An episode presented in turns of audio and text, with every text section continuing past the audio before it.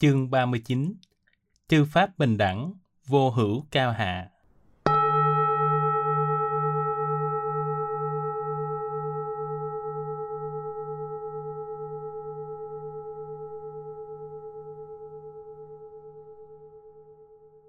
Một Dịch nghĩa.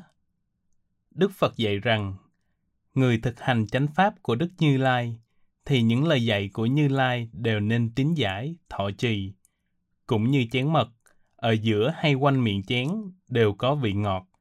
Chánh pháp của Như Lai cũng thế ấy.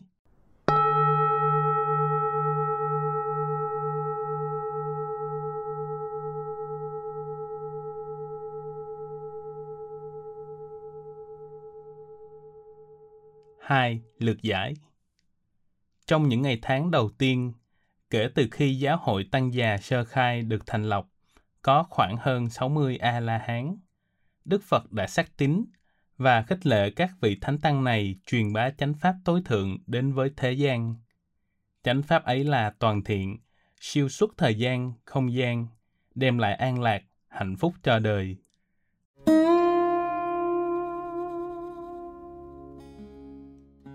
Hãy ra đi, này các tỳ kheo, đem lại sự tốt đẹp cho nhiều người. Vì lòng từ bi, hãy đem lại sự tốt đẹp, lợi ích và hạnh phúc cho chư thiên và nhân loại.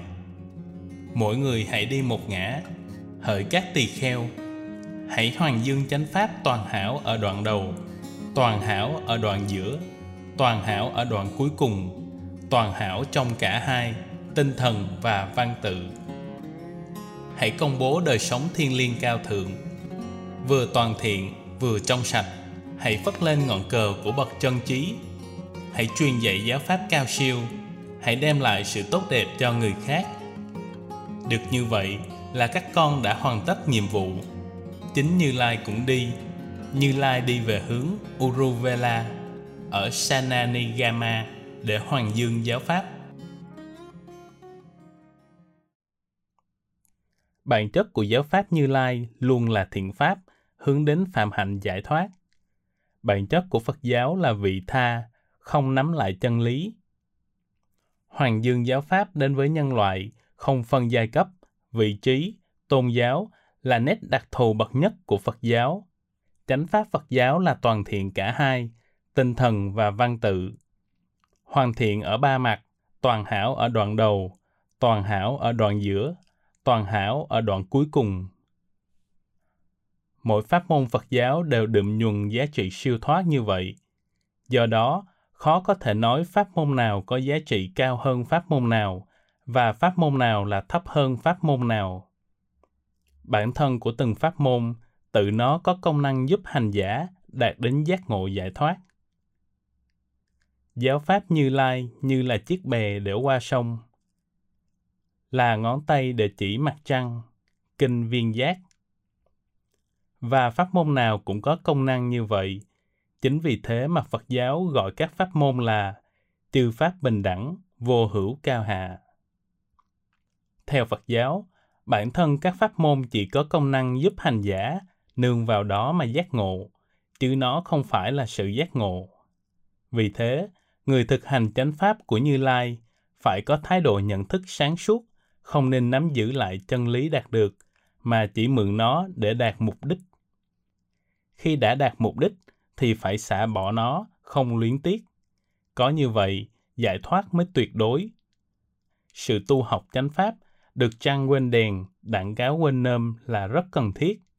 Chính vì thế, Kinh Phật thường dạy. Những pháp chân chính, Dhamma cũng nên từ bỏ. Càng phải nên từ bỏ hơn nữa những pháp không chân chính.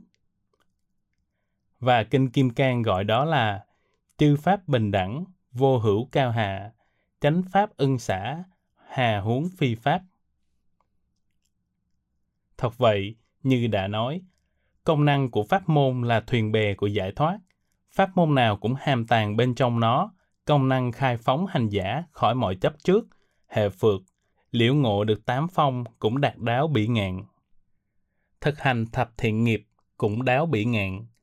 Và suy cho cùng, bốn niệm xứ, bốn chánh cần, bốn như ý túc, năm căn, năm lực, bảy bồ đề phần, năm minh, sáu độ vạn hạnh, bốn nhiếp pháp, bốn vô lượng tâm, vân vân, đều có công năng đưa hành giả đến bờ bên kia. Thậm chí, ngay cả một chuỗi biện chứng các nguyên lý giáo pháp cũng đều mỗi mỗi có công năng giác ngộ. Nhàm chán ly tham có ý nghĩa giải thoát chi kiến, có lợi ích giải thoát chi kiến. Như thật chi kiến, có ý nghĩa nhàm chán ly tham, có lợi ích nhàm chán ly tham. Định có ý nghĩa như thật chi kiến, có lợi ích như thật chi kiến. An lạc có ý nghĩa định, có lợi ích định. Khinh an có ý nghĩa an lạc, có lợi ích an lạc. Hỷ có nghĩa khinh an, có lợi ích khinh an. Hân hoan có ý nghĩa hỷ, có lợi ích hỷ. Không hối tiếc có ý nghĩa hân hoan, có lợi ích hân hoan. Các thiện giới có ý nghĩa không hối tiếc, có lợi ích không hối tiếc. Như vậy, này các tỳ kheo, các pháp môn khiến cho mau tăng thịnh, khiến cho mau viên mãn, đưa từ bờ này sang bờ bên kia. Suy cho cùng, từng pháp môn tự nó không quan trọng, mà quan trọng là ở chỗ từng cá nhân chúng ta có chịu tin tưởng và nỗ lực thực hành hay không.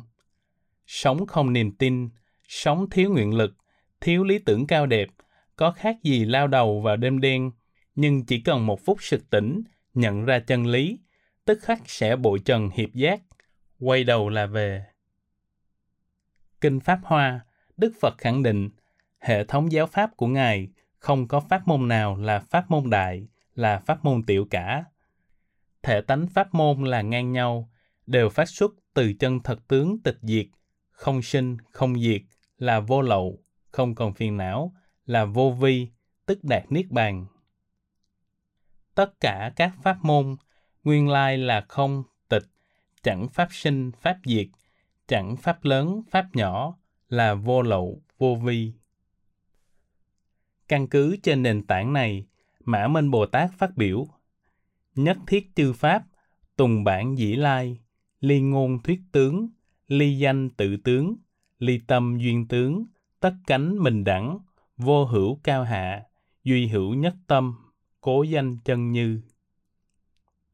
Kinh Đại Bửu Tích, Đức Phật còn mổ xẻ tập hợp của giáo Pháp, chỉ là những giá trị mặt ước như âm thanh, lời nói, ngôn ngữ, văn tự. Trên cơ sở đó, Đức Phật dạy không nên sinh tâm phân biệt, chấp trước, vì chấp trước là tàn dư của vô minh. Tất cả Pháp chỉ lời và tiếng, trong ấy giả đặt ra văn tự, tiếng ấy không có Pháp, phi Pháp. Kẻ ngu không biết, vọng chấp trước. Ở một đoạn khác, Đức Phật còn hoán ngữ, Pháp tánh bình đẳng là vô tánh, vô tánh là bất khả tư nghị. Nếu biết pháp tánh là vô tánh, đây gọi chân thật, bất tư nghị. Trước giờ phút thể nhập Niết Bàn vô dư, Đức Phật còn di huấn về pháp tánh bình đẳng rộng hơn, phổ quát hơn, bao cập hơn. Từ hữu thể cho đến vô thể, từ hữu lậu cho đến vô lậu, trong cái nhìn bản thể, tất cả đều bình đẳng trong tánh như thị. Ta dùng thậm thâm trí huệ quán khắp tam giới, lục đạo chúng sinh, ba cõi này bản tính rời lìa, rốt ráo tịch diệt, đồng như hư không, không danh không thức, dứt hẳn các cõi, bản lai bình đẳng. Vì bình đẳng với các pháp, nhàn cư tình trụ không có chỗ thi vi, an trú rốt ráo, quyết định bất khả đắc. Pháp tướng như thế, rõ biết thì xuất thế, không rõ biết là đầu mối sinh tử. Kinh Đại Bửu Tích Đức Phật giải thích cho chúng ta biết, sở dĩ Ngài có danh hiệu đẳng chánh giác là do có cái nhìn bình đẳng tuệ giác về các pháp môn, hoặc pháp phàm phu, hoặc pháp thánh nhân, hoặc pháp chư Phật, hoặc pháp hữu học, hoặc pháp vô học, hoặc pháp độc giác, hoặc pháp Bồ Tát đều bình đẳng. Hoặc pháp thế gian, hoặc pháp xuất thế gian, hoặc có tội, hoặc vô tội, hoặc hữu lậu, hoặc vô lậu, hoặc hữu vi, hoặc vô vi, vân vân, tất cả pháp như vậy, Đức Như Lai đều có thể bình đẳng chánh giác. Vì thế, nên gọi Đức Như Lai là bậc đẳng chánh giác. Như vậy, Các pháp môn bình đẳng thì giá trị của chúng là ngang nhau, đều có công năng thăng hoa đời sống đạo đức, đưa hành giả đạt đến giải thoát. Do đó, người học Phật chân chính không nên có thái độ chê bai, công kích các pháp môn khác mà mình không thích. Mỗi pháp môn là một phương tiện để thể nhập chân lý. 84.000 pháp môn là 84.000 cửa phương tiện để đạt đến chân lý. Pháp môn nào cũng có vị ngọt, là vị giải thoát, niết bàn. Chính vì vậy, người học Phật luôn tín giải thọ trì tất cả giáo pháp của Đức Phật thông qua sự ứng cơ phù hợp căn tánh của mình. Đó là nội dung của chương này mà cũng là một đặc thù trong giáo lý Đức Phật.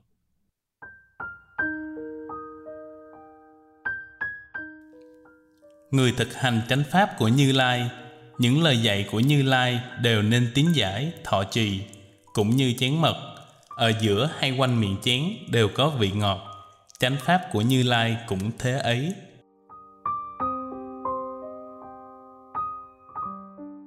Nghĩa là có vị ngọt giải thoát, niết bàn ở mỗi lời dạy, mỗi pháp môn và ngay trong giáo pháp của Đức Phật. Một câu nhiễm tâm thần đều giúp đến bờ kia.